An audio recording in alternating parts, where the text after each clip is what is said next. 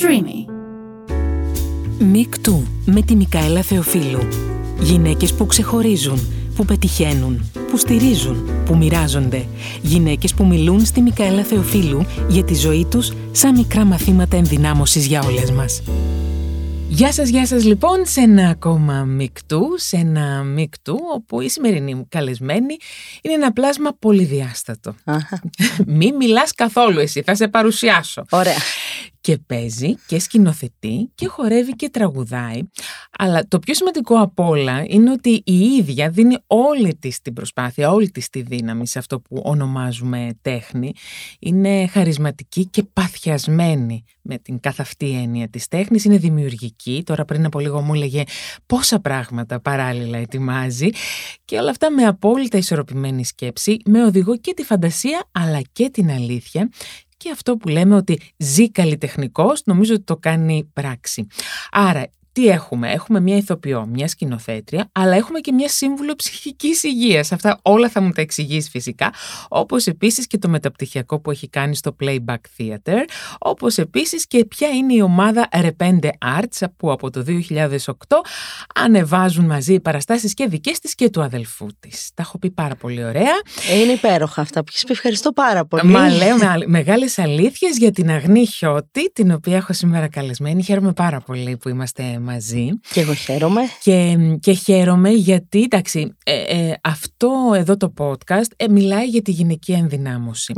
Έχει τύχει τις περισσότερες φορές να έχω πιο προβεβλημένες γυναίκες στο podcast αυτό, αλλά χαίρομαι περισσότερο ακόμα όταν γνωρίζω ανθρώπους και γυναίκες που είναι δυναμικές και σταμετόπισθεν και μπροστά και πίσω από τις κάμερες που λένε και πιο γνωστές και λιγότερο γνωστές. Και είναι πολύ, να σου πω, εγώ είμαι πολύ ευγνώμων που είμαι εδώ πέρα, γιατί είναι σημαντικό να δίνετε βήμα, δίνετε με αλφαγιώτα, δεν Ναι. είναι δίνετε Μιλάμε στον επιπλήξη, ελληνικό, ναι, ωραία, ναι.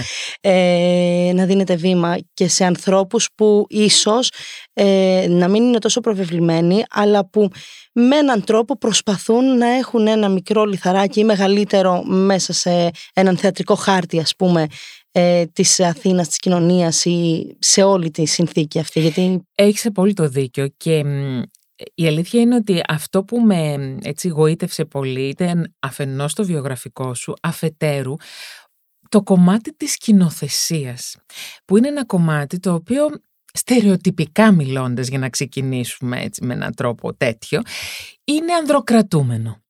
Δηλαδή οι γυναίκες αρχίζουν να αυξάνονται και πληθύνονται στο χωρο αλλά όχι με, ρυθ- με τους ίδιους ρυθμούς που αυξάνονται και πληθύνονται οι άνδρες σκηνοθέτες.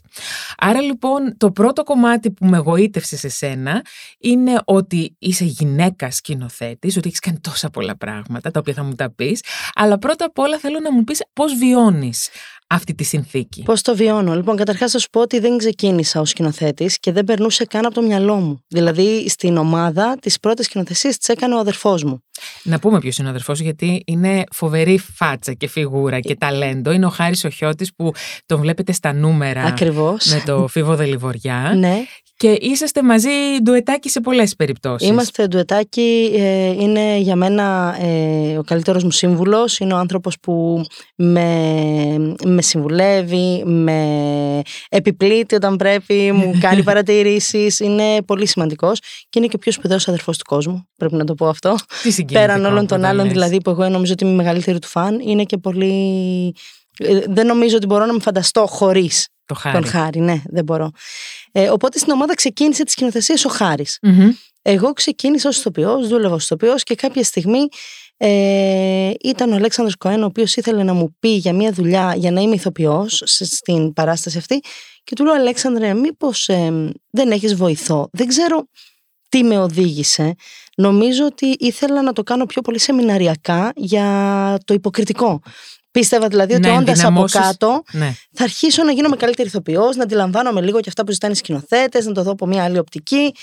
Και την πρώτη μέρα που έκανα βοηθό σκηνοθέτη στον Αλέξανδρο Κοέν, αισθάνθηκα ότι ήταν η σωστή θέση. Δηλαδή λέω, είναι υπέροχο αυτό εδώ πέρα. Το από κάτω, το από πίσω, το ότι έχεις διαφορετικές ψυχές πάνω στη σκηνή. Πρέπει να τους κάνεις να έχουν ίδια αισθητική, να τους κάνεις να επικοινωνήσουν, να βρεις τα κουμπιά τους, να φερθείς αλλιώς σε έναν άνθρωπο που είναι πιο ανοιχτός, αλλιώς σε έναν άνθρωπο που είναι πιο κλειστός, γιατί εμένα με αφορά και πάρα πολύ αυτό. Ναι. Δηλαδή, ποιον έχω απέναντί μου και πώς το διαχειρίζομαι και πώς το λειτουργώ. Αλλά άργησα να το παραδεχτώ. Δηλαδή, δούλεψα πολλά χρόνια βοηθός, δίπλα σε πολλούς ανθρώπους, λέγοντας το κάνω σεμιναριακά, λέμε ηθοποιός. Παρ' όλα αυτά. Γιατί άργησες, Έχει να κάνει αυτό με τη γυναικεία σου φύση. Θέλω να πω ότι είναι σαν να έχουμε εσωτερικεύσει οι γυναίκες πολλές φορές, ότι δεν είμαστε τόσο ικανές σε κάποια επαγγέλματα σε σχέση με τους άντρες. Μπορεί να υπήρχε αυτό μέσα στο μυαλό σου. Να σου πω την αλήθεια μου, επειδή εγώ ποτέ δεν είχα ε, αισθανθεί ότι ένα τέτοιο εμπόδιο λειτουργεί μέσα μου, πιστεύω ότι ήταν άλλα θέματα αυτοεκτίμησης, αυτοπεποίθησης ή έλλειψης ας πούμε ε, δύναμης, δύναμης. εσωτερικής. Τώρα σίγουρα ε, υποσυνείδητα, επειδή μεγαλώνουμε με έναν τρόπο. Άμα σκεφτείς ότι ο τρόπος που μεγαλώνουμε μας καθορίζει ότι μέχρι κάποια ηλικία πρέπει να έχουμε κάνει πράγματα, να έχουμε, να έχουμε γίνει μανάδες, να έχουμε κάνει το ένα, να έχουμε κάνει το άλλο. Καλά. Είναι Με αδιανόητο μια αυτό. Ακριβώς. Δηλαδή, εγώ βλέπω τις τελευταίες μέρες κάτι εικόνες που δείχνουν, ας πούμε, ε, γυναίκα στα 30 με ένα παιδί και μπορεί να της κάνουν σχόλιο πότε θα κάνεις δεύτερο; Γυναίκα στα 30 χωρίς Ε, παιδί. Μα δεν θα κάνεις παιδί. Έτσι. Γυναίκα στα 30 με τρία παιδιά. Δεν τα μεγαλώνεις σωστά τα παιδιά σου. Και η αλήθεια είναι ότι αυτά καταγράφονται χωρίς Βέβαια. χωρίς να Εννοείται. το καταλαβαίνεις, επειδή εγώ είμαι ε, μια δυνατή και έντονη προσωπικότητα. Μμμ. Δεν το είχα ποτέ σκεφτεί έτσι. Τον τελευταίο καιρό όμως βλέποντας γύρω μου πόσο το υποσυνείδητό μας ε, βγαίνει στην επιφάνεια χωρίς να το αντιλαμβανόμαστε, μπορεί, δηλαδή τον τελευταίο καιρό επειδή με πιάνω κι εγώ να κάνω σκέψεις και να λέω αχ έπρεπε μέχρι τώρα να έχει γίνει αυτό και μετά λέω όπα γνή, δεν το πάθαινες ποτέ. Ναι, ναι, ναι. Γιατί να το παθαίνεις Μπράβο, τώρα. Πολύ Ναι. σωστά. Πολύ σωστά. Γιατί βάζουμε εμείς εμπόδια τελικά στον εαυτό μας. Ναι, Τα έχει βάλει η κοινωνία πρώτα για μας, η πατριαρχική, και μετά σιγά σιγά ναι, τα ναι. κάνουμε κι εμείς πιο δικά μας. Ναι, ναι, τα δεν το βάζουμε συζητώ. στα δικά μας άγχη. Και χωρίς να το συνειδητοποιούμε. Ναι, δηλαδή, ναι, ναι. μπορεί να νομίζουμε ότι είμαστε άνθρωποι που ε, ερχόμαστε αντιμέτωποι και είμαστε απέναντι στην πατριαρχία ή σε αυτό το καθεστώς και ξαφνικά ε, να κάνουμε και πράγματα που μας αρέσουν. Εμένα, ας πούμε, μου έχει τύχει να θέλω εγώ να φροντίζω τον σύντροφό μου πάρα πολύ. Μου έχει τύχει Ναι, αυτό ναι, και, ναι. και μου συμβαίνει γιατί είμαι φροντιστικός άνθρωπος, είμαι ο χαρακτήρας λίγο πιο μαμάς. Πολλές φορές έλεγα από μέσα μου, ναι, αλλά αυτό τώρα δεν πρέπει να συμβαίνει. Δηλαδή, συμβαίνει και το αντίθετο Ναι, ναι, ναι. Α, Δηλαδή, κρι- α- α- πηγαία πράγματα, λες, κάτσε τώρα, γιατί εγώ μη συντηρώ μια συνθήκη η οποία έχει τη γυναίκα να φροντίζει. Μπράβο, της γιαγιάς, της προγιαγιάς Ναι. μου, της μαμάς μου και όλα αυτά. Ναι, θέλει ένα μέτρο αυτό. Ακριβώς. Αλλά αυτό θα το βρούμε στην πορεία. Ναι, ναι. Το, το γεγονός ότι αναγνωρίζουμε πράγματα αυτή τη Βέβαια. στιγμή που δεν θέλουμε να συμβαίνουν έτσι. Και σιγά σιγά, αυτό συζητούσα σήμερα το πρωί με μια συνάδελφο, ότι το γεγονός ότι τα αναγνωρίζουμε και σιγά σιγά θέλουμε να τα βγάλουμε αυτά τα περιτά βάρη από πάνω μας, είναι πάρα πολύ σημαντικό. Βέβαια. Είναι το πρώτο βήμα. Και να αναγνωρίζουμε τι μας οδηγεί στο να τα κάνουμε. Έτσι. Αν είναι όντως επιθυμία, ανάγκη ή αν είναι κάτι που μας έχουν επιβάλει, που μας έχουν ε, ε, κάνει να το θεωρούμε θέσφατο και οριστικοποιημένο μέσα μας. Έτσι. Και... Έχεις απόλυτο δίκιο. Να ξεκινήσουμε λοιπόν από την πορεία σου πρώτα ως ηθοποιός. Ναι. Πώς ξεκίνησες; Πώς ξεκίνησα; Ξεκίνησα, ε, καταρχάς ήμουνα σε ένα θεατρικό εργαστήρι στο Μμμ. Χαλάνδρη, ε, σε πολύ μικρή ηλικία, στα 13 μου. Μμμ. Ήδη από πάρα πολύ μικρή ηλικία, όπως πολλά παιδάκια, έλεγα ότι εγώ θέλω να κάνω αυτό. Ήμουνα μεγάλη φαν της Αλίκης Βουγιουκλάκη. Αλίμονο. πολύ. Ε, παρόλο που ιδιοσυγκρασιακά και Ναι, εντάξει. δεν είχα καμία σχέση, αλλά παρόλα αυτά ήμουν μεγάλη της φαν. Και ξεκίνησα στα 13 στο θεατρικό εργαστήριο του Χαλανδρίου. Έκανα εκεί έξι χρόνια και με το που τελείωσα το σχολείο έδωσα πανελλήνιες, μπήκα ιστορία αρχαιολογίας στο Πανεπιστήμιο εδώ στο Καποδιστριακό και πήγα ταυτόχρονα και στη δραματική σχολή. Φαντάζομαι το αρχαιολογικό το χαιρετήσαμε. Ναι, το αρχαιολογικό το χαιρετήσαμε. Ε, θέλω να σου πω εδώ κάτι το οποίο είναι πολύ συγκινητικό για μένα. Στην ομάδα που ήμουνα 13 χρονών, υπήρχαν κάποιοι άνθρωποι που ήταν 30-35, κάναν το χόμπι τους. Εγώ και ο αδερφός μου ήμασταν οι μικροί της Της ομάδας. παρέας, ναι. Ε, η ίδια ομάδα είχε καθοδηγητή τον Τάσο το Ράμψη για πάρα πολλά χρόνια. Και πριν από τρία χρόνια, αυτή η ομάδα, επειδή ο κύριος Ράμψης βγήκε στη σύνταξη και επειδή είναι άνθρωποι που αγαπούν πολύ το θέατρο, ε, με πήραν τηλέφωνο και μου είπαν να αναλάβω την ομάδα. Ανατρίχεσαι, είναι πολύ Και συγκινητικό. είναι και οι ίδιοι άνθρωποι που με μένα με πηγαίνανε στο θέατρο, δηλαδή ήταν οι πρώτοι άνθρωποι που με πήραν από το χέρι και με πήγαν θέατρο. Είναι τώρα μαθητές μου. Χθε είχαμε την παράστασή μας του καλοκαιριού και Αχ, είναι εσύ- κάτι. έχεις συγκινηθεί, ε. Ναι, γιατί είναι, ας πούμε, αυτό το μέρος της ζωής μου, το κομμάτι, είναι ένα από τα πιο σημαντικά μου. Είναι εκεί που έμαθα θέατρο. Είναι οι άνθρωποι που με κάναν να αγαπήσω το θέατρο, που έμαθα να εξωτερικεύομαι, να έρχομαι σε επαφή με τα συναισθήματά μου, όλο αυτό. Και καλέστηκα μετά από 20 χρόνια, ας πούμε, να έρθουν αυτοί οι άνθρωποι που μου μάθαιναν πράγματα, να μου ζητήσουν να τους μάθω πράγματα. Που θέλω να σου πω ότι ακόμα και σήμερα μου μαθαίνουν πράγματα, γιατί η πορεία τους είναι 20 χρόνια αγάπης στο θέατρο. Οπότε εκ των Αγνής πραγμάτων. αγάπης κιόλας. Ναι. Σαν και σένα αγνής, αλλά... ε, αλλά η αγνής. αγάπη τους είναι ακόμα πιο αγνή. Γιατί εγώ λόγω του ότι έχω μπει και σε μια επαγγελματική σταδιοδρομία, Σωστό. πολλές φορές γίνομαι και πολύ αυστηρή. Ξεχνάω ότι κάνουν χόμπι, ξεχνάω ότι είναι εκεί ε, για άλλη συνθήκη. Παθαίνω δηλαδή αυτά. Αλλά αυτό το εργαστήρι ήταν που ήταν η αρχή μου, ας πούμε, αρχή και σου. εμένα και του χάρη. Και η συνέχεια η πιο επαγγελματική πώς προέκυψε; Ε, με το που τελείωσα την ε, σχολή, Μμμ. αρχικά ξεκίνησα να δουλεύω, δε- πήγα σε μια οντισιόν για ένα, μια παιδική παράσταση, γιατί αγαπώ πάρα πολύ τα παιδιά. Πάρα πολύ. Το έχω καταλάβει αυτό. Ναι, ε, οπότε ξεκίνησα ε, πηγαίνοντας σε μια οντισιόν. Ήταν η πρώτη μου οντισιόν. Με πήραν, Μμμ. ε, όπου συνήθως λέμε από οντισιόν δεν παίρνεις ανθρώπους και αυτά. Οπότε κάπως ήρθε το όνειρο να μην διαψευστεί. Ξεκίνησα μια ε, παράσταση που είχε περιοδία. Μμμ. Και όταν γυρίσαμε από την περιοδία και βλέποντας ότι τα πράγματα είναι δύσκολα, ότι υπάρχουν αμέτρητοι ηθοποιοί που ψάχνουν δουλειά, ότι το σύστημα θέλει πολύ υπομονή για να σε απορροφήσει και θέλει και αντοχές και θέλει και κάπως να συντηρήσει κάπως οικονομικά, που εμείς δεν το είχαμε με τον αδερφό μου και έπρεπε να δουλεύουμε σε άλλες δουλειές για να το κάνουμε. Λέμε δεν κάνουμε μια ομάδα και ό,τι μπορούμε, όπως μπορούμε, να αρχίζουμε ρε παιδί μου να καλούμε κόσμο, να μας βλέπει, να κάνουμε όλο αυτό. Δεν σου κρύβω ότι μας στάθηκαν πολλοί άνθρωποι. Πά- Αλήθεια. πάρα πολύ. Δηλαδή και ο Χάρης και πολλούς ανθρώπους οι οποίοι δίπλα του στάθηκαν και εγώ και τα υπόλοιπα μέλη της ομάδας. Γιατί ήμασταν πέντε. Ήταν και τρία παιδιά που είχαμε τελειώσει μαζί τη σχολή. Και ξεκινήσαμε να κάνουμε παραστάσεις. Κάναμε αρχικά πράγματα που έγραφε ο Χάρης, γιατί εγώ μέχρι τότε έγραφα στίχους, δεν έγραφα κείμενα. Έγραφα στίχους και γράμματα.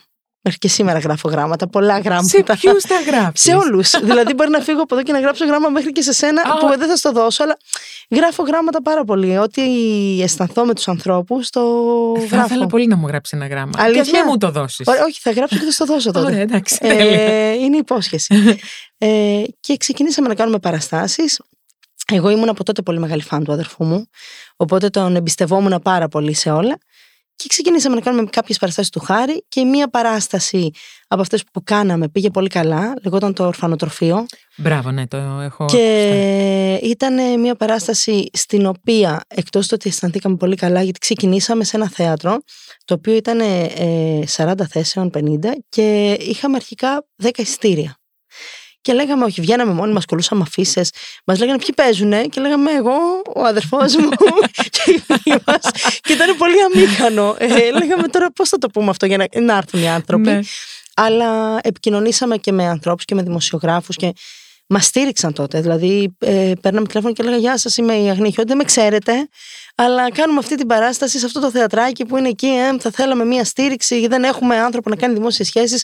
Και κάπως αυτό είχε ένα αποτέλεσμα, η αλήθεια είναι. Και μετά έγινε, πήγε τρία χρόνια η παράσταση. Τι λες τώρα; Και τον τρίτο χρόνο είχαμε αρχίσει και καλούσαμε και κάποιους σκηνοθέτες. Είχαμε κάνει και κάποια άλλα πράγματα, έτσι πιο μικρά, πιο. Ε, ταυτόχρονα δουλεύαμε και δύο βοηθός σκηνοθέτες ή σκηνοθέτες άλλους. Και έτσι, ας πούμε, μετά κάπως απορροφήθηκε ο ένας, απορροφήθηκε ο άλλος. Πέρα από αυτή την σπουδαία προσπάθεια με την ομάδα, ρεπέντε. Ρεπέντε. Τι Ρεπέντε σημαίνει; Arts. Σημαίνει ξαφνικά στα λατινικά. Α, μάλιστα. Και ήταν επειδή το αποφ- αποφασίσαμε μία Ρεπέντε. μέρα, έτσι, ναι, πολύ ξαφνικά. Και ήμασταν και πέντε. Και λέμε, α είναι και λίγο σημειολογικό, Τι έτσι. και ωραία, κάναμε ωραία αυτό. πέντε. Πάρα Ναι. πολύ ωραία. Μ' αρέσουν αυτές οι έξυπνες ε, ιστορίες Ναι. πίσω από κάποια ονόματα και ομάδες. Ναι, ναι. Λοιπόν, εμ, παρόλα αυτά, έκανες και ε, πιο προσωπικές δουλειές. Δηλαδή, θέλω να πω και σαν ηθοποιός, ήσουν και εκτός της ομάδας. Ναι, ναι, έκανα, έκανα. Είχαμε κάνει ε, κατά κύριο λόγο στο θέατρο. Είχα κάνει και κάποια τηλεοπτικά με τον Βασίλη το θωμοπουλο Μμμ. πιο, μικρά, πιο μικρή ρόλη σε Μμμ. λίγα επεισόδια ή Αλλά θεατρικά είχα κάνει, είχα συνεργαστεί και με την, ε, με την Πέμπτη Ζούνη σε μια παράστασή της που παίζαμε ε, τρία χρόνια σε, στο Ελκονβέντο.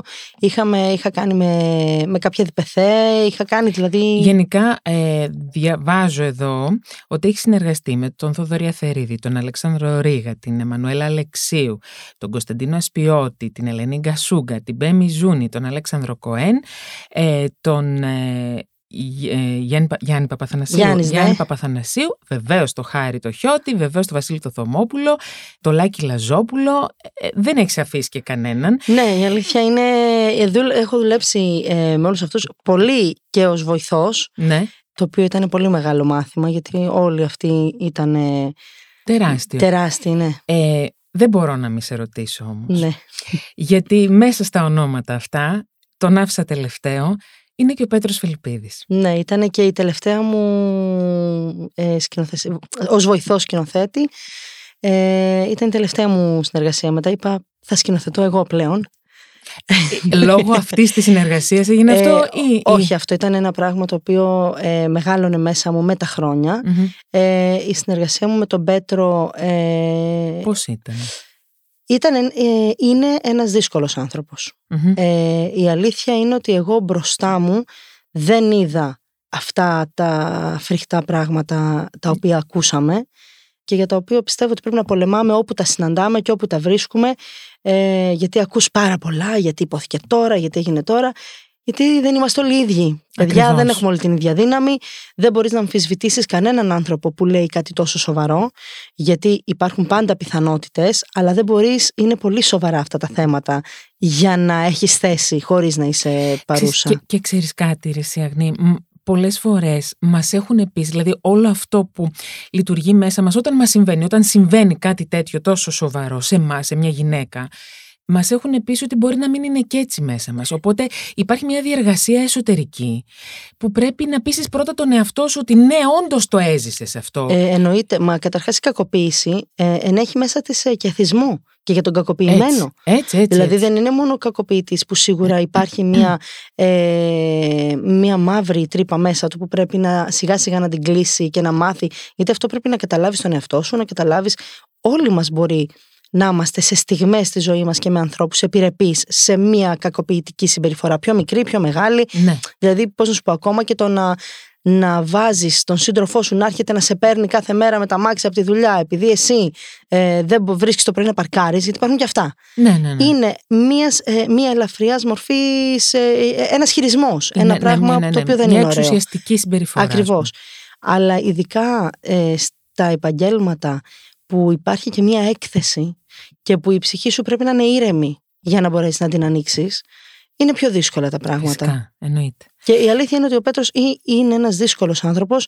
Εγώ επειδή είμαι πολύ επαναστάτρια και τσαμπουκαλού, Τσαούσα. είμαι κάπως με έναν τρόπο οριοθετούμε, χωρίς αυτό όμως να σημαίνει ότι είναι, έχει ευθύνη κάποιος που δεν μπορεί να το κάνει. Γιατί αυτό Σε είναι, καμία περίπτωση. είναι ποιος είναι ο κάθε Ε, ε, άνθρωπος και πώς λειτουργεί. Έτσι ακριβώς είναι. Είχες κάποιο, κάποια κόντρα, κάποια σύγκρουση. Είχα δύο μεγάλες συγκρούσεις. Η μία είχε να κάνει ε, με την παράσταση όπου, οκ, το διαχειριστήκαμε γιατί υπήρξαν και πολλοί άνθρωποι που ήταν γύρω-γύρω και ε, η αλήθεια είναι ότι πήραν θέση. Υπέρ σου, φαντάζομαι. υπέρ μου, υπέρ μου. Ε, κοίτα το υπέρ μου, επειδή όταν έχεις τόσο ε, τεράστιες προσωπικότητες μπροστά σου, γιατί ο Πέτρος τότε που εγώ δούλευα μαζί του ήταν Τεράστιος. ήταν τεράστιος. Δεν μπορείς πολύ εύκολα να πάρεις θέση υπέρ κάποιου. Μπορείς όμως να πάρεις θέση ώστε να κατευνάσεις λίγο. Τα πνεύματα. Ναι, αυτό είναι πιο καθαρό. Δηλαδή δεν είναι εύκολο, δεν ήταν τότε εύκολο που δεν το καταλαβαίνω καθόλου γιατί επειδή ακριβώς εγώ είμαι έτσι όπως είμαι, το κάνω πάρα πολύ και χάνω και ευκαιρίες, κλείνω και πόρτες, είμαι πολύ Δεν έτσι. πειράζει, εντάξει το βράδυ με τον εαυτό Ναι, σου. αλλά στην πραγματικότητα αυτό συνέβη και υπήρξε και διένεξη που δεν είχε να κάνει με την παράσταση, που είχε να κάνει καθαρά με το ότι ο βοηθός πολλές φορές κάνει και πράγματα τύπου φέρε μου τον καφέ, κάνει αυτά. Υπήρξε μια διένεξη εκεί γιατί ο χυμός δεν του πήγε ακριβώς όπως ήθελε. Ε, είπα και εγώ ότι οκ, δεν είναι η δουλειά μου να φέρνω χυμό. Δεν μου ξανά είπε κάτι, γιατί αν έβλεπε ότι κι εσύ δεν είσαι πολύ πολύ, έψαχνε να βρει να το κάνει κάπου που θα πιάσει. Αλλά δεν θέλω αυτό να ακουστεί καθόλου όσο ότι ξέρεις κάτι, αν, το, αν οριοθετηθείς, λύνεται το θέμα. Γιατί Όχι, δεν ισχύει αυτό. Δεν ισχύει αυτό. Δεν ισχύει. Και Το- είναι ε, πολύ, είναι πολύ λεπτή η ξεκάθαρο. γραμμή. Και ήταν και ο λόγος που μέσα μου ε, είχα έτσι μία, μία δυσκολία στο αν πρέπει αυτό να το το αναφέρω ή πεις. όχι. Ε, Γιατί είναι πολύ ευαίσθητες ε, οι χορδές των ανθρώπων που τόλμησαν, μπήκαν μπροστά και μίλησαν. Συμφωνώ απόλυτα μαζί σου Αγνή και ο λόγος που το λες είναι όχι για να δείξεις εσύ πόσο δυνατή ήσουν σε σχέση με σε τους άλλους καμία που περίπτωση. δεν ήταν τόσο δυνατοί εκείνη τη στιγμή να αντιδράσουν. Και δεν ήμουνα κιόλας δυνατή. Θέλω να πω, εγώ απλά λόγω χαρακτήρα αντιδρώ έτσι στα Έτσι, πράγματα. ωραία. Δεν έχει να κάνει με δύναμη, γιατί Ναι. μπορώ να σου πω ότι μετά από αυτό αποφάσισα ότι δεν θα ξανά με βοηθό. Άρα αυτό αυτόματα δείχνει ότι δεν είναι ακριβώς δύναμη, είναι επίφαση δύναμης και είναι απλά κάτι που έχεις μάθει να διαχειρίζεσαι με έναν τρόπο. Πολύ ωραία. Ναι, αλλά όμως παρόλα αυτά είχες μια διαχείριση. Είναι ο τρόπος σου για τη Ναι, διαχείριση αυτή. ναι. Κάποιος άλλος έχει έναν άλλο τρόπο να Ναι. τα διαχειριστεί. Και επίσης σε μένα δεν έφτασε ποτέ να περάσει ε, σε ένα ε, επίπεδο που εκεί δεν ξέρω πώς θα, χαιρό- θα φερόμουν. Ναι. Μπορεί και εκεί να τα είχαν, να παρέλεια. Μπορεί. Δεν ξέρω τι και πώς. Να σε ρωτήσω κάτι. Εξ αφορμής του Πέτρου Φιλιππίδη, αλλά όχι για τον Πέτρο Φιλιππίδη. Μμμ. Μπορεί ένας άνθρωπος μέσα του να διαχωρίσει το μεγάλο καλλιτέχνη από την κακή προσωπικότητα, από την βίαιη προσωπικότητα, από την κακοποιητική προσωπικότητα του ίδιου ανθρώπου; Κοίτα, τώρα θα σου πω, δεν ξέρω τι μπορεί να κάνει οποιοδήποτε άνθρωπος γενικά. Γιατί Εσύ. ο καθένας μας είναι άλλο πράγμα. Εγώ δεν μπορώ. Εγώ δεν μπορώ στα πολύ απλά πράγματα. Με θυμώνει δηλαδή ε, η αδικία, η... με θυμώνουν όλα αυτά πάρα πολύ. Ε, και επειδή όπως προείπα είμαι και πολύ αντιδραστική και έχω και μια τάση να μπαίνω μπροστά, να, να Μπροστάρεις. υπερασπίζομαι τους ανθρώπους ε, και τον εαυτό μου και τους ανθρώπους, ε, δεν το μπορώ. Και επειδή όσο πιο πολύ μας γνωρίζουμε, συνειδητοποιούμε που και εμείς στη ζωή μας έχουμε αδικήσει, δεν έχουμε φερθεί σωστά, γιατί εγώ επιμένω πολύ σε αυτό, γιατί όλοι μπορεί να κουνήσουμε το δάχτυλο, δεν μιλάω τώρα για σοβαρά πράγματα, δεν μιλάω για βιασμούς και μιλάω για τις κακοποιητικές συμπεριφορές που βλέπουμε μπροστά μας, για την τοξικότητα. Μπορεί και εμείς να είμαστε επιρρεπείς σε στιγμές, σε μια τοξική συνθήκη και να μην το αντιληφθούμε. Οπότε προσπαθώ πάρα πολύ να το δω αυτό για μένα, ε, γιατί όταν το εντοπίζω λέω, όπα, εδώ δεν ήταν σωστό αυτό και πηγαίνω να το διορθώσω αυτόματα. Αυτό ήθελα να σε ρωτήσω. Επειδή πλέον ο ρόλος σου ως σκηνοθέτη έχει και μια εξουσία. Το εξουσία βάλει το σε εισαγωγικά. Έχει μια ηγεσία. Έχει μια ηγετική, είναι μια ηγετική φυσιογνωμία ο σκηνοθέτης από μόνος του. Είναι αυτός που. Ναι, μα είναι δεδομένο αυτό. Δηλαδή είναι ο άνθρωπος που δίνει τον τόνο. Μμμ. Δίνει το, τον τρόπο. Δίνει το, και τον τρόπο της συνεργασίας.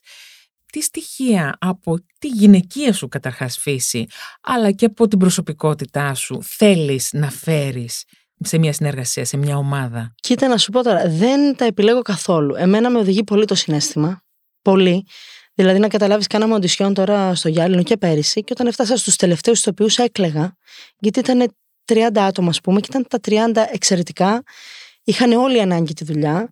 Αισθανόμουν πάρα πολύ άσχημα γιατί έχω περάσει από τη διαδικασία της οντισιόν και δεν μπορούσα να το διαχειριστώ με τίποτα. Δηλαδή είμαι πολύ αυθόρμητη σε, και σε αυτά που μου συμβαίνουν τα αφήνω πάρα πολύ να, να βγουν προς τα έξω και είναι κάτι που προσπαθώ να το διαχειριστώ.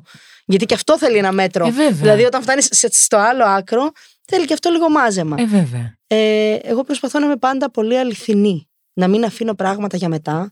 Αυτά που με ενοχλούν τα λέω εκείνη την ώρα. Πολλές φορές παρεξηγούμε κιόλας. Αλλά πιστεύω ότι η αλήθεια μας είναι αυτό που, που μας κάνει να έχουμε πιο ουσιαστικές σχέσεις. Ε, δεν μπορώ να θυμώσω και να μην το δείξω.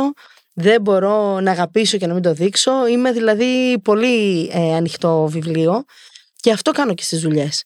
Δηλαδή προσπαθώ με τους ανθρώπους, δεν μπορείς να γίνεις φίλος, φίλος με όλους, Όχι, βέβαια. ναι. αλλά προσπαθώ πάρα πολύ να είμαι πολύ αληθινή και να αντιλαμβάνομαι και ποιον έχω απέναντί μου.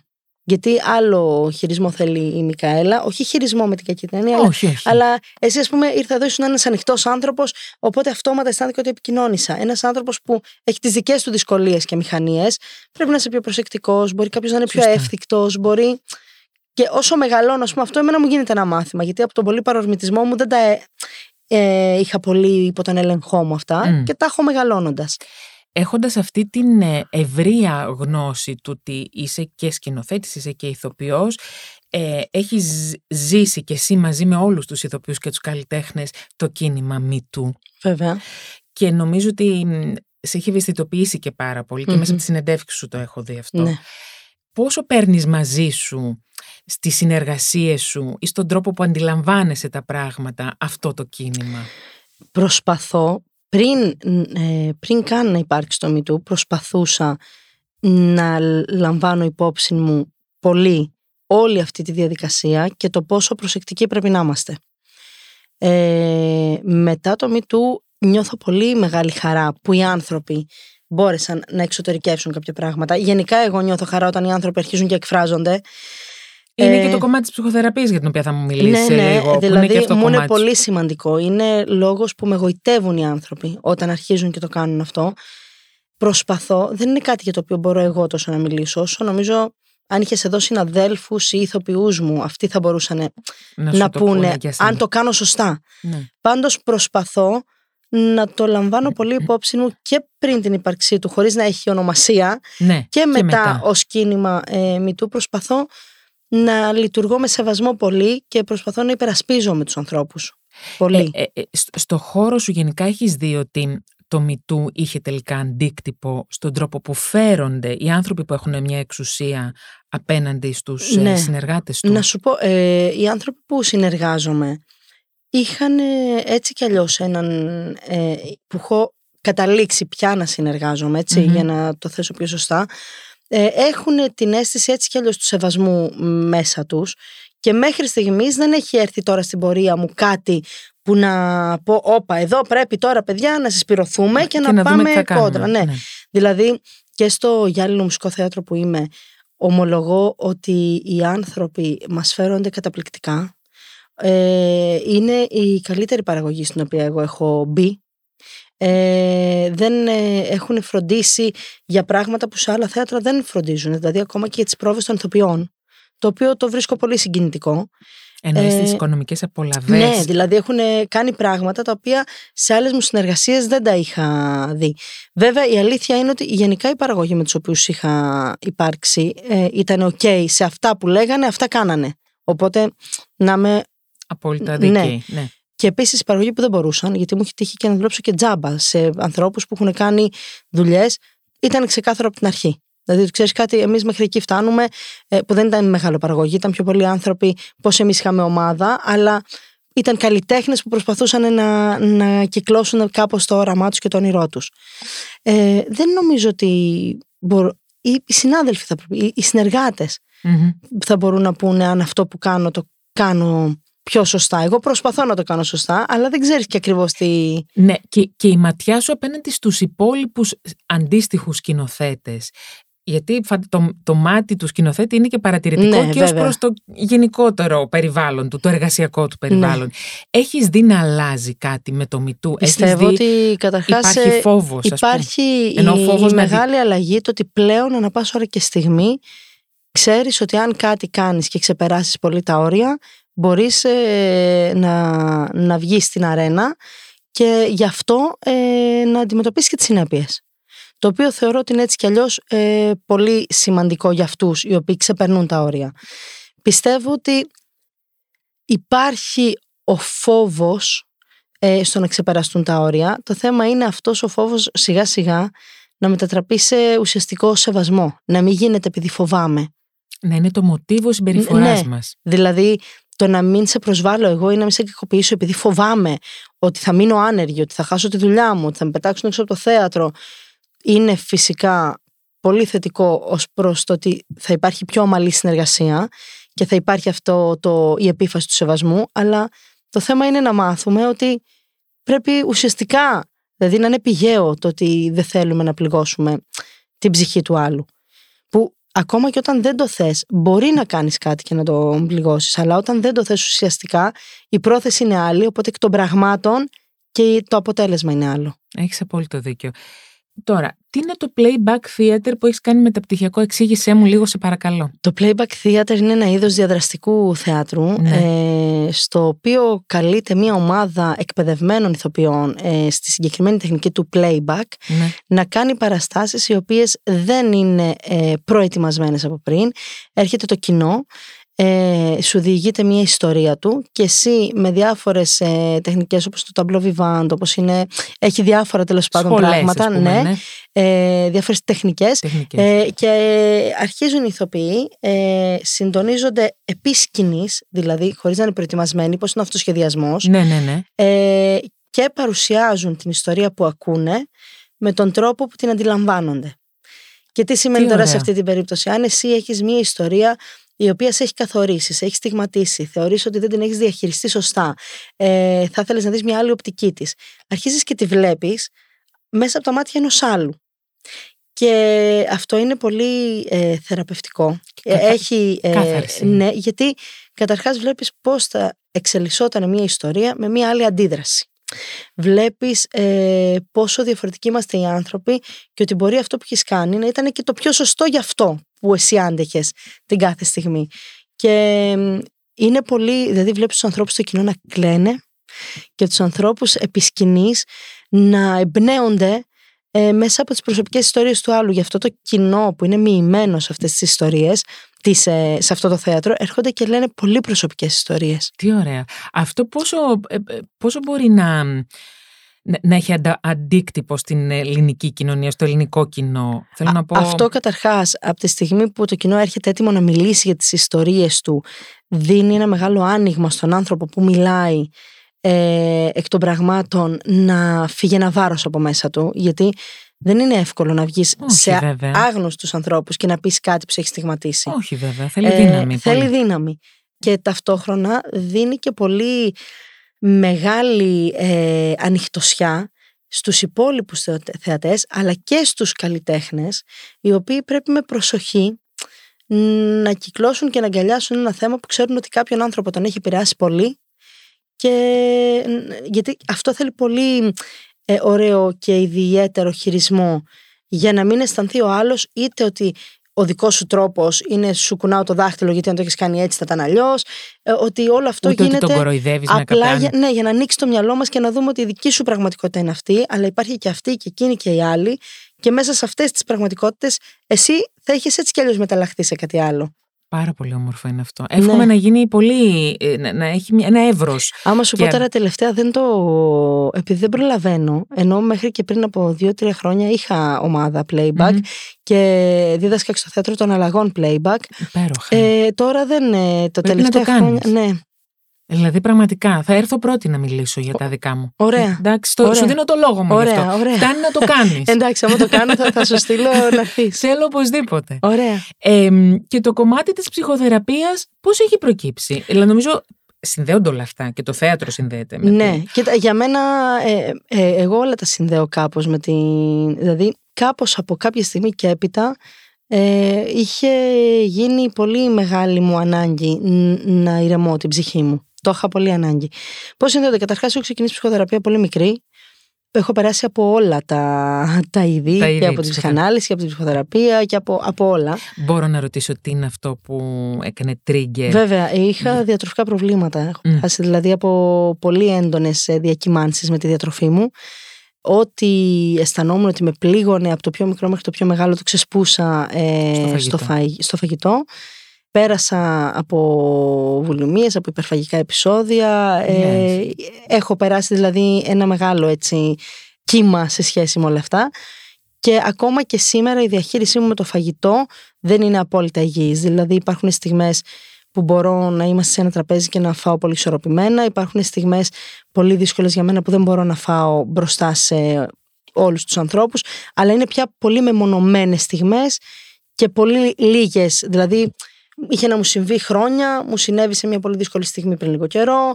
Ε, κάπως έτσι. Να, να ρωτήσω και κάτι ακόμα, Ναι. γιατί είναι και, και για μένα κάτι το οποίο μ, σε ρωτάω καταρχάς όχι από περιέργεια ούτε από κουτσομπολιό, σε ρωτάω γιατί μας ακούνε και άλλοι άνθρωποι Μμμ. και μπορεί και από σένα να πάρουν κάτι Ωραία. μιλώντας. Έχεις καταλάβει τι είναι αυτό που κάθε φορά είναι το trigger που λέμε, είναι αυτή η σκανδάλη που πατιέται για να μπει σε ένα τέτοιο επεισόδιο. Πλέον δεν το αισθάνομαι έτσι, αλλά όταν άρχισα να έχω μεγαλύτερη και καλύτερη επίγνωση του τι μου συμβαίνει, συνειδητοποίησα ότι ό,τι κενό είχα προσπαθούσα να το καλύψω είτε ήταν συναισθηματικό κενό είτε ήταν ε, κατά κύριο λόγο τα συναισθηματικά μας κενά είναι δηλαδή νιώθουμε ανεπαρκείς, νιώθουμε λίγοι νιώθουμε αυτά είναι που πρέπει να δουλέψουμε δηλαδή αν κάθε άνθρωπος δει πόσο φως έχει πάνω του και πόσα πράγματα μπορεί να κάνει σίγουρα δεν θα περνούσε από όλα αυτά από όλες αυτές τις τρικυμίες και όλα αυτά τα, τα επεισόδια. Νομίζω ότι αυτό μου συνέβαινε. Και συνειδητοποιώ μεγαλώνοντας, δηλαδή, εγώ μέχρι και πριν λίγο καιρό έλεγα πόσο ανοιχτός άνθρωπος είμαι, πόσο. Ε, ότι χαιρόμουν γι' αυτό. Και ξαφνικά ήρθε ένας άνθρωπος στη ζωή μου και συνειδητοποίησα ότι όχι μόνο δεν ήμουν ακριβώς ανοιχτή, δηλαδή ότι με το που πήγε να έρθει ένα τσακ πιο κοντά από αυτό που επέτρεπα σε όλη μου τη ζωή να έρθουν οι άνθρωποι, έπαθα όχι τρόμο, όχι πανικό. Και λέω, με τόση δουλειά με τον εαυτό μου, τόση ψυχοθεραπεία, που ειλικρινά πλέον νιώθω ότι κάποια πράγματα μπορώ και τα διαχειρίζομαι. Όταν κάτι δεν μπορώ να το διαχειριστώ, συνεχίζω και στη θεραπεία μου και τα μαθαίνω. Πολύ αυτό. Ναι, ε, αλλά συνειδητοποιώ ότι κάθε μέρα μας ανακαλύπτουμε, αν μας παρατηρήσουμε, λέμε Όπα, ε, ρίχνεις πύργους. Αυτό δεν ισχύει για μένα. Ε, πρέπει να το ξαναβρω. Και είναι, αυτό το ταξίδι είναι για μένα πολύ σημαντικό. Έχεις καταφέρει να αγαπήσεις περισσότερο την αγνή; Ναι, όχι μόνο να την αγαπήσω και να την εκτιμήσω έχω καταφέρει σε πολλά πράγματα. Ε, έχω καταφέρει να εντοπίσω τα πράγματα που θέλω να αλλάξω γιατί είναι πολλά και όσο περνάει ο καιρός συνέχεια όταν διορθώνεις ένα ανακαλύπτεις και το επόμενο αλλά είναι πολλά τα σημεία στα οποία πλέον και αντιδρώ αλλιώς και τα διαχειρίζομαι αλλιώς και είναι και ο διαφορετικός ο τρόπος που με υπερασπίζομαι. Δηλαδή ε, πια με υπερασπίζομαι. Πολλές φορές επειδή είμαι έτσι, με λίγο, έχω ένα τζαμπουκά μέσα μου, το κάνω άγαρμπα, αυτός που είναι κάτι που διορθώνω τώρα, αλλά το έχω παλέψει πολύ αυτό για να το κάνω. Δηλαδή, με θυμάμαι πριν χρόνια, κάποια στιγμή, ήταν να ξαναδουλέψω στο Γιάλινο Μουσικό Θέατρο και δεν, ε, δεν έτυχε. Ήταν να κάνω εκεί τον Oliver Twist. Και δεν έγινε. Το έβγαλε μετά η Κωνσταντίνα Νικολαίδη, το έκανε αλλού, οπότε ακυρώθηκε η δουλειά η μία. Ε, και συνέβη αυτό και είχα πάει τότε σε ένα καφενείο που πήγαινε ο μπαμπάς μου και κάναμε έτσι λίγο παρέα και έκλαιγα εγώ με λιγμούς, με, με λιγμούς όμως και ήταν ο πατέρας μου δίπλα μου πολύ σίγουρος ότι δεν πειράζει, θα έρθει κάποια στιγμή αυτό και θέλω να ηρεμήσει ή θα σου συμβεί. Ε, και εγώ τότε το θυμάμαι πάρα πολύ έντονα γιατί ήμουνα απολύτως πεπισμένη ότι δεν θα έρθει ποτέ αυτή η στιγμή. Δηλαδή μέσα μου δεν πίστευα ότι θα έρθει αυτή η στιγμή. Και κάπως πέρασε λίγο καιρός, άρχιζα να κάνω, άρχιζε η δουλειά που έκανα στην ψυχοθεραπεία μου να, να λαμβάνει έτσι μεγαλύτερο μέρος μέσα μου. Και κάποια στιγμή έχασα τον μπαμπά μου πριν δύο καλοκαίρια και ακριβώς μετά με πήρανε στο γυάλινο. Και καταρχάς η απώλεια του πατέρα μου με έκανε να αισθανθώ ότι ενηλικιώνομαι λίγο και αναγκάστηκα να με δω λίγο καλύτερα, να πω αυτό το πράγμα. θα αρχίσω κι εγώ, θα αρχίσεις κι εσύ. Ωραία. Ναι. Ερώτηση που έχει να κάνει πάλι με τα όχι, κομμάτια όχι, τα... δεν να σου όχι, όχι, όχι, όχι, όχι, έχει να... ε, με τα διατροφικά, Ναι. ε, θα, θα επιστρέψω δηλαδή σε αυτό σε σχέση με την εικόνα σου, σε σχέση με ένα, με ένα χώρο στον οποίο βρίσκεσαι και στον οποίο εκτίθεσαι. Μμ. Και η σχέση η δική σου με το σώμα σου φτιάχνεται, δημιουργείται, Ναι, ναι. ξαναεξελίσσεται διαρκώς με την αγάπη σου για τον εαυτό σου. Οι άνθρωποι γύρω σου πώς έχουν αντιμετωπίσει την αγνή σε σχέση Μμμ. με την εικόνα της. Οι άνθρωποι γύρω μου, λοιπόν, οι άνθρωποι γύρω μου σε επαγγελματικό επίπεδο υπήρχαν πάρα πολλά χρόνια που το έφερναν αυτό μπροστά μου. Δηλαδή, μου είχε τύχει να πάω να δουλέψω βοηθό σκηνοθέτη και να πάω ε, στον ε, παραγωγό να κλείσω την, την συμφωνία για τον βοηθό σκηνοθέτη. Κοιτάζει το βιογραφικό μου και μου λέει στο οποίο ε, λέω να μου λέει για σήκω λίγο όρθια. Και κάνω, Παρακαλώ. τι έγινε, ρε παιδιά, λέω τώρα. Εγώ εντωμεταξύ πιο μικρή, σηκώνομαι, μου λέει, κοίτα, μου λέει, έχεις, μου λέει, μια χαρά πρόσωπο. Μου λέει, για, επειδή βλέπω τη ηθοποιό, ότι κάνεις και ακροβατικά, κάνεις και το ένα, κάνεις και το άλλο.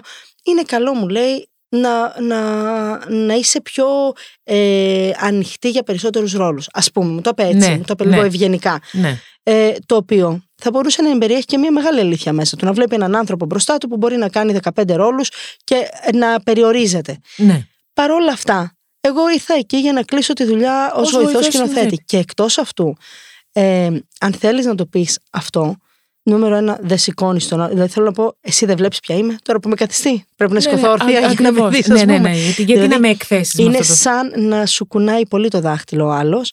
Ε, όπου ας πούμε αυτό ήταν το τελευταίο γεγονός που με είχε σοκάρει. Λέω, αλήθεια τώρα.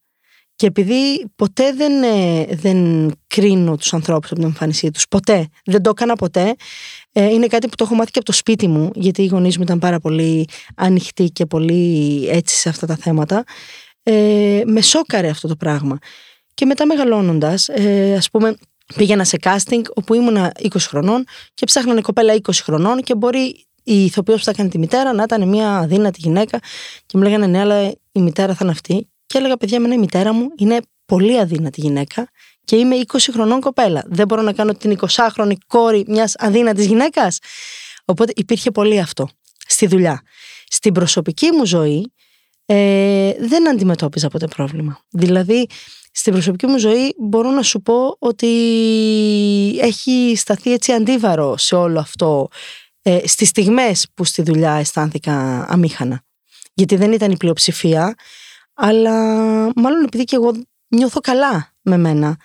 Ε, πια, γιατί για χρόνια δεν ένιωθα. Από τη στιγμή που άρχισα να νιώθω καλά, γιατί όσο δεν ένιωθα και η προσωπική ζωή δεν ήταν προτεραιότητα, οπότε εκ των πραγμάτων δεν με ένοιαζε τόσο. Όταν άρχισα να νιώθω καλά, άρχισε και αυτό και έπαιρνε μια ροή πολύ κανονική και άρχισα να νιώθω κι εγώ πολύ καλά. Και τώρα, ας πούμε, όταν έχω ανθρώπους απέναντί μου και ντρέπονται κάτι, παθαίνω σοκ. Λέω, Μα είναι δυνατόν, θα με τρελάνεις. Υπάρχουν και δεν έχει να κάνει με το αν κάποιος έχει κιλά. Όχι. Γιατί βλέπεις ε, ανθρώπους οι οποίοι δεν έχουν και κανένα αντικειμενικό ε, θέμα που μπορεί να τους επηρεάσει είτε στην υγεία τους είτε κάπου και νιώθουν άσχημα. Και λες, «Ε, αυτό το σώμα είναι το σώμα που σε κάνει να ζεις τις χαρές σου, τις λύπες σου, τα πάντα. Τι δηλαδή δεν γίνεται. Που το λες αυτό. Μα αυτό και επίσης, όταν κρίνουμε, πρέπει να, πριν, όταν κρίνουμε ακόμα και μέσα στο μυαλό μας, πριν το εξωτερικεύσουμε αυτό, πρέπει να σκεφτούμε τι μπορεί να περνάει ο άνθρωπος που έχει αυτό το σώμα τη συγκεκριμένη στιγμή. Ναι. Μπορεί επίσης να αγαπάει τον εαυτό του έτσι, εσύ γιατί σε νοιάζει; Μπορεί να μην τον αγαπάει και να έχει μπει σε μια λογική δικής του, δική του, δικό του τρόπο αυτοκαταστροφής. Ναι. Μπορεί να ήταν έγκυος, μπορεί να μην ήταν έγκυος, μπορεί χίλια δυο μπορεί πράγματα. να προσπαθεί να μείνει έγκυος και να, μην... παίρνει ορμόνες, παιδιά. Χίλια δυο πράγματα μπορεί να συμβαίνουν. Αυτό το πράγμα, το ότι ανοίγουμε το στόμα μας και δεν ξέρουμε τι λέμε, δηλαδή το τι οχετό έχω, ακού, έχω διαβάσει. Τώρα πριν από λίγο διάβαζα πάλι κάτι, διάβαζα για μια καλλιτέχνηδα που είναι 50 χρονών και γιατί φοράει κολλητά και που έχει έναν ε, ηθοποιό ε, σύντροφο λίγο μικρό, δεν λέμε ονόματα, Ναι, εντάξει, οκ. αλλά λίγο κατάλαβες. Ναι, ε, ναι, ναι. Το οποίο το βρίσκω α, απελπιστικά, ε, ε, πώς να σου πω, ε, get a life λένε οι Αμερικανοί. Ναι, ξέρεις τι, αυτό πήγα να σου πω ότι γενικά αντί να ε, στρέψουμε το φως πάνω μας και να δούμε εμείς τι θέλουμε για τη Ακριβώς. ζωή μας ε, είναι πολύ εύκολο να σχολιάσουμε το τι κάνουν οι άλλοι, τι θέλουν οι άλλοι είναι, είναι το πιο εύκολο πράγμα. Δηλαδή και εμείς εδώ πέρα τώρα, άμα ξεκινήσουμε, μπορούμε. Ου, Ου, καλά, δεν εντάξει. είναι θέμα. Αλλά μ, η αλήθεια είναι ότι πάλι το στερεοτυπικό είναι κάτι το οποίο μας ορίζει από πολύ Έχεις μικρούς. δίκιο σε αυτό. Αλλά ε, θα σου πω κάτι που μου είπε η Μαριέλα Σαββίδου, η οποία είναι ένα εξαιρετικό πλάσμα. Μμμ. Ε, μ- μου λέει, εγώ λέει αγαπώ τον εαυτό μου όπως είναι. Και άλλωστε μου λέει, στο χώρο αυτό όλοι έχουμε χώρο. Ακριβώς. Εάν ήθελαν μία ψηλή, λεπτή ε, ή οποιαδήποτε άλλου είδους ε, Θα πάρουνε γυναίκα. μία άλλη θα πάρουν κοπέλα. μία άλλη Μα κοπέλα. ισχύει Εγώ είμαι απόλυτα. αυτός ο χαρακτήρας. Αν με θες, με παίρνεις έτσι. Αν δεν με θες, δεν πειράζει. Ακριβώς. Ισχύει, είναι εντελώς έτσι. Δεν είναι όμως μόνο σε αυτό το χώρο. Σε όλους τους Παντού. χώρου. Ακριβώς. να μιλήσω για το δικό μου χώρο. Άσε, άλλο επεισόδιο είναι αυτό. Θα μου Ναι, κάνεις ναι, ναι. εσύ συνέντευξη Ωραία. εμένα. Αμέ. Πες μου τι ετοιμάζεις. Τι ετοιμάζω; Είμαστε πάλι στο Γιάλινο Μουσικό Θέατρο. Ε, κάνουμε ξανά το Ρομπέντο Δασόν ε, και Πήγε ετοιμάζουμε. εξαιρετικά πέρσι. Πήγε πάρα πολύ καλά και είμαι πολύ χαρούμενη γι' αυτό. Ε, ήταν όλα τα παιδιά εξαιρετικά. Κάποια τα ήξερα από πριν, κάποια τα είχα πάρει από την οντισιόν. Ε, και η συνεργασία αυτή ήταν πολύ, έτσι, είναι πολύ μες στην καρδιά μου. Με τον αδερφό σου να κάνει το ρομπέν. Όχι, Σωστά. γιατί ο Όχι. αδερφός μου δεν προλάβαινε, αλλά ο αδερφός μου εκεί κάνει τα φώτα. Γιατί θέλω να σου πω Αχ, ότι ο αδερφός γλυκός μου μου. κάνει εξαιρετικό σχεδιασμό ε, φωτισμών. Επειδή εμάς έτσι, σαν φύλακας άγγελος για πολλά χρόνια ήταν η Κατερινή Μαραγκουδάκη, η οποία Α. έχει κάνει πολλούς φωτισμούς και, και, και. Υπέροχα. Και είχαμε πάει και στα σεμινάρια της και όποτε δουλεύαμε βοηθή, ήμασταν δίπλα της και μας ε, μάθαινε τα πράγματα. Έχει μια εξαιρετική αίσθηση ο Χάρης. Ε, τον έχει κάνει Κατερίνα να αγαπήσει πολύ και τα φώτα. Και επειδή ήθελα στην πρώτη μου πιο μεγάλη δουλειά κάπως Να, να, νιώθεις και μετέχει και, ο ασφαλής. Χάρης. Όχι, Ναι. ήθελα, ήθελα να είναι εκεί με κάποιο τρόπο. Ήταν έτσι κι αλλιώς ψυχικά και Ναι, ήταν δίπλα εντάξει. μου. Αλλά ήθελα και κάτι να κάνει μες στο αποτέλεσμα και έχει κάνει τα φώτα. Που έτσι κι αλλιώς έκανε, δηλαδή στις αεραστεχνικέ μου παραστάσεις ή στις παραστάσεις της ομάδας. Μμμ. Ε, τα είχε κάνει πάντα ο Χάρης τα φώτα. Τα έκανε πάντα. Υπέροχα. Οπότε κάνεις ρομπέντο Κάνω αυτό, δασόν ναι. στο Γιάννηνο. Γράφω τώρα μια καινούργια ιστορία για τον Sherlock Holmes, ε, όπου ξεκινάμε τις πρόβες σε λίγες μέρες για να είναι η δεύτερη παιδική παραγωγή της, ε, του Γιάλινου. Ωραία. Ε, έχουμε γράψει μια ταινία μαζί με ε, τους ε, Μιχάλη Ρέπα, με τον κύριο Παπαθανασίου και με τον αδερφό μου ε, η οποία ε, σκηνοθετήθηκε και έχουν τελειώσει πια τα γυρίσματα και είμαστε στην διαδικασία του μοντάζ από το Γιάννη τον Τζιμιτσέλη Wow. ναι και θα βγει ε, στον κινηματογράφο το Δεκέμβρη Πώς λέγεται; ε, λέγεται Κουραμπιέδες από χιόνι Πάρα πολύ ωραία. ναι Θα τη δούμε. Αμέ, ε, ε, κάνω αυτό. Ήμουνα τώρα σε μία σειρά στην ΕΡΤ του Βασίλη του Νεμέα, όπου ήμουνα και βοηθός σκηνοθέτη και έπαιζα στον τρίτο όροφο. Α, πάρα πολύ Ε, ωραία. όπου θα βγει τώρα στους, ε, σ- σ- στις οθόνες νομίζω τον Σεπτέμβρη, τον Οκτώβρη, όπου Ωραία. παίζει και ο αδερφός μου. Εκεί ε, με την ομάδα μας ετοιμάζουμε τα σεμινάρια και μ, ε, θέλουμε, ε, απλά τώρα είμαστε στη διαδικασία που ψάχνουμε το χώρο ε, να κάνουμε μια βραδινή παράσταση ε, η οποία ε, να, να αφορά πάρα πολύ στην περιθωριοποίηση και να είναι βασισμένη ε, στον ε, λόγο του Μάρτιν Λούθερ Κίνγκ το έχω ένα όνειρο Wow, έχω ένα όνειρο. ναι. Οπότε είμαστε σε αυτή τη διαδικασία οργάνωσης και έχω τη- το εργαστήρι στο Χαλάνδρη ε, όπου συνεχίζουμε τώρα πάμε για την καινούργια μας παράσταση του χρόνου. Χτες είχαμε την τελευταία μας παράσταση για φέτος και γράφω, συνεχίζουμε να γράφουμε με τον αδερφό μου. Φουλ. Ναι, Μάλιστα. Αυτά είναι πάρα πολύ όμορφα πράγματα που μου Ναι. λες. Θα τα παρακολουθήσουμε όλα. ωραία. Θέλω να κλείσουμε μ, αφού σε ευχαριστήσω πάρα πολύ για αυτή την κουβέντα. Δηλαδή, μ, ήταν κάθαρση η κουβέντα που κάναμε. Αλήθεια, σε Ναι, ευχαριστώ ήταν πολύ πάρα όμορφη πολύ και εγώ κουβέντα. αισθάνθηκα πολύ άνετα. Χαίρομαι και... πάρα πολύ. Και έχεις γι' και αυτό. πολύ καθαρό βλέμμα. Σε ευχαριστώ πάρα πολύ, πολύ. Και που το εσύ οποίο το, επίσης. το μετράω πάρα πολύ εγώ Σε στους ευχαριστώ ανθρώπους. πολύ. Και, είναι και έχει αξία γιατί μου το λέει και ένας- μια σκηνοθέτης. Όχι. Και, και, και ένας άνθρωπος που. Ε, δυσκ- μ, μμμ. Μμ. Δεν είναι και. ο- Έχω και τις ξυνήλε μικρέ έτσι, οπότε είναι. Τέλεια. Α, ε, σε ευχαριστώ πολύ. Θέλω να κλείσουμε με ένα, με ένα δικό σου μότο, με ένα, μια, ένα δικό σου, ε, πώς να σου πω, με ένα, με ένα ενθαρρυντικό μότο. Με ένα ενθαρρυντικό. ε, για, με βάση αυτό που είσαι εσύ, με- με βάση αυτό που έχεις ζήσει εσύ, προς όλους τους ανθρώπους που μας ακούνε, γυναίκες και άνδρες. Ωραία. Γυναίκες περισσότερο μας ακούνε, αλλά και άνδρες. Ωραία. Εγώ αγαπώ γενικά τα μότο στη ζωή μου και σε περιόδους ε, λειτουργώ πολύ βάσει αυτών. Ε, αλλά τα τελευταία χρόνια έχω πάρα πολύ έντονα στο μυαλό μου ότι όλα για τον άνθρωπο είναι και ότι όταν κάτι ε, βλέπουμε ότι δεν το κάνουμε σωστά δεν πειράζει. Αρκεί να το δούμε και να το διορθώσουμε. Μη μας ε, αυτομαστιγώνουμε, μη μας χτυπάμε κάτω σαν τα ψάρια ε, επειδή ε, κάτι δεν το διαχειριζόμαστε σωστά. Λίγο να απενεχοποιηθούμε οι άνθρωποι για να ανοίξουμε. Όλα είναι για τον άνθρωπο. Ε, μην κατηγορείτε τους εαυτούς σας. Αν είστε πιο κλειστοί, αν είστε πιο ανοιχτοί, αν είστε πιο... Απλά αυτό που σας δυσκολεύει στη δικιά σας καθημερινότητα και στη δικιά σας ε, συσχέτιση με τους ανθρώπους, βήμα, βήμα, βήμα, βήμα τη φορά, ανοίχτε το αλλάξει. και θα αλλάξει. Αγνή Χιώτη, σε ευχαριστώ πάρα πολύ. Και εγώ έχω σε χαρεί ευχαριστώ. πολύ που σε έχω γνωρίσει. Ευχαριστώ και εγώ πάρα πολύ. Ε, ευχαριστώ πάρα πολύ. Και τη, και τη Μαρίκα ήταν πολύ ωραίο το δώρο που μου έκανε. Ευχαριστώ πολύ. Να είσαι καλά. Και εσύ.